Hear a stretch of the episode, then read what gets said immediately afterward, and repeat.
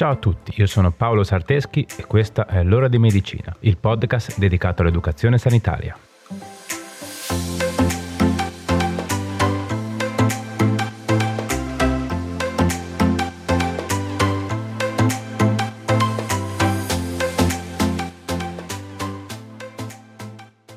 Ciao a tutti e bentornati.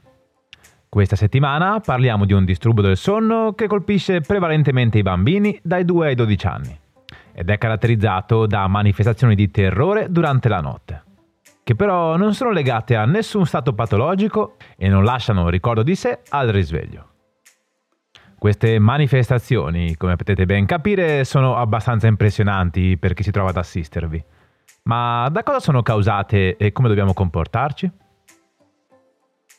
I Pavor nocturnus, in italiano terrore notturno o terrore nel sonno, come il più noto sonnambulismo, rientra nelle parasonnie, ovvero perturbazioni non patologiche del sonno. Come già il nome ci fa intuire, si presenta come crisi di manifesto terrore del bambino durante la notte. Il bambino nel pieno della notte lancia un grido, urla nel sonno e con gli occhi sbarrati e serrati. Si ha una forte attivazione del sistema nervoso autonomo. È sudato, ansante, pallido e a volte paonazzo. Presenta le pupille dilatate, il respiro corto e frequente. La frequenza cardiaca aumenta come anche il tono muscolare. Può perdere l'urina, si agita in movimenti scomposti, si irrigidisce. Grida, piange, urla. Insomma, sembra in preda al terrore. Non è contattabile con gesti né con le parole.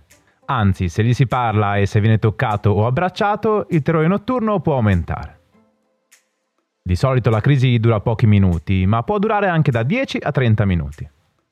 Alla fine il bambino torna a dormire d'un sonno profondo, come se non fosse successo nulla. E in realtà continua a dormire nel suo sonno profondo, perché il sonno non si era mai interrotto durante la crisi. Al mattino non ricorda nulla, perché nella crisi non era consapevole. Se viene svegliato, invece, qualcosa ricorda, ma in realtà i ricordi sono più legati alla fase del risveglio che non al momento di crisi. Questo fenomeno è piuttosto frequente, si manifesta in circa il tre per cento dei bambini. Di solito compare tra i due e i dodici anni e scompare in adolescenza. Mi preme sottolineare subito una cosa, queste crisi di terrore notturno non hanno alcun significato patologico né alcuna causa patologica, come neurologica, psicologica, affettiva, relazionale, né alcuna conseguenza immediata o negli anni successivi.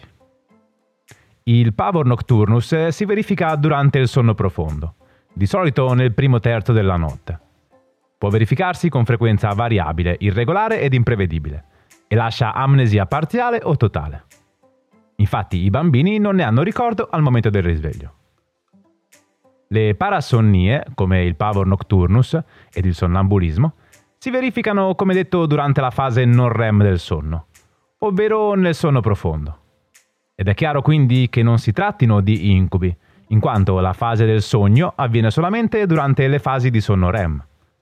Queste manifestazioni di terrore non sono quindi generate da una reale esperienza di paura, come di un incubo che terrorizza il bambino, ma sono la conseguenza di un'attivazione del sistema limbico, nello specifico probabilmente dell'amigdala, ovvero la parte del cervello che gestisce le nostre emozioni.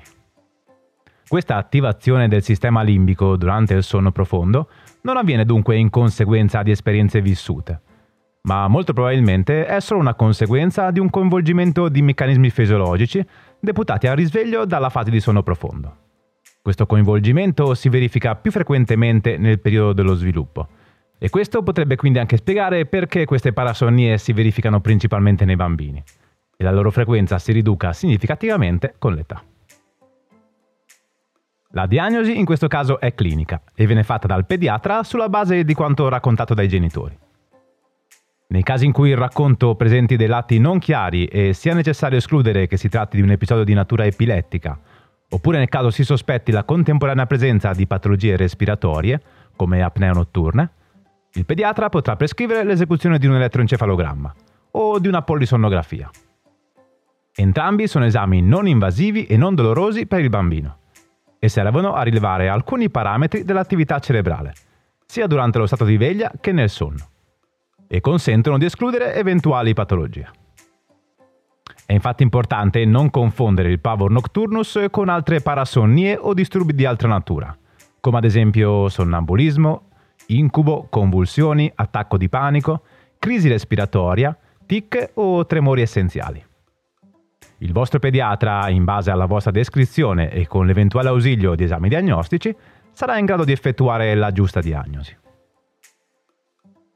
Ok, ci siamo fino a qui? Spero di sì. Prima di procedere facciamo un rapido riassunto così da essere sicuri che sia tutto chiaro, ok?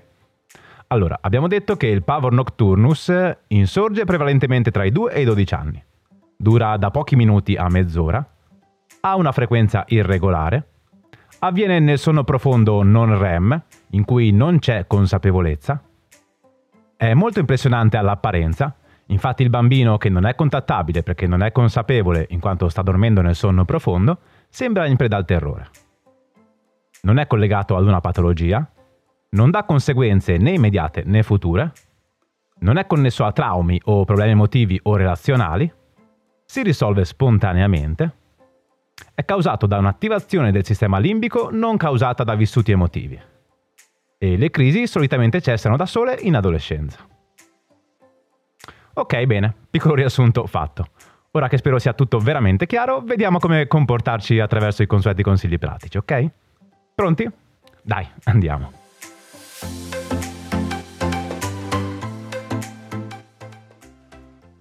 uno. Quando ci troviamo ad assistere ad una crisi di pavor nocturnus, conviene, come nel caso del sonnambulismo, non fare nulla. Non bisogna toccare il bambino, se non per prevenire che si faccia male con gesti inconsapevoli. Non bisogna cercare di farlo ragionare nella vana speranza di cercare di contattarlo o rassicurarlo. Non bisogna cercare di svegliarlo.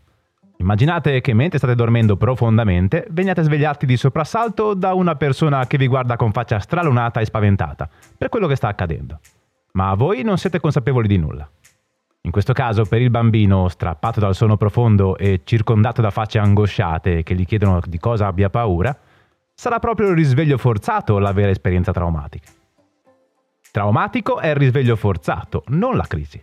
Nel dormiveglia, nel sonno R E M e nello stato di veglia c'è esperienza, perché c'è consapevolezza. Nel sonno profondo non c'è. Infatti, conclusa la crisi, il bambino tornerà a dormire serenamente, come se non fosse successo nulla. E dal risveglio al mattino non avrà nessun ricordo dell'accaduto. due. Appurato che è meglio non svegliare il bambino durante la crisi, è importante però vegliare sul bambino, prevenendo che si possa fare del male a causa di movimenti bruschi ed inconsapevoli. tre. Può essere utile anche cercare di rendere la camera più sicura e cercare di dare ai propri figli una corretta igiene del sonno, ad esempio mandandoli a letto sempre alla solita ora, evitare l'assunzione di bibite eccitanti la sera, come bibite a base di cola, ridurre l'uso della tivù e di altri strumenti tecnologici prima del riposo notturno. quattro. In rari casi gli episodi di terrore notturno persistono anche in età adolescenziale o adulta. In questi casi potrebbe essere necessaria una terapia con ansiolitici o antidepressivi, per ridurne la frequenza e cercare di normalizzare il sonno.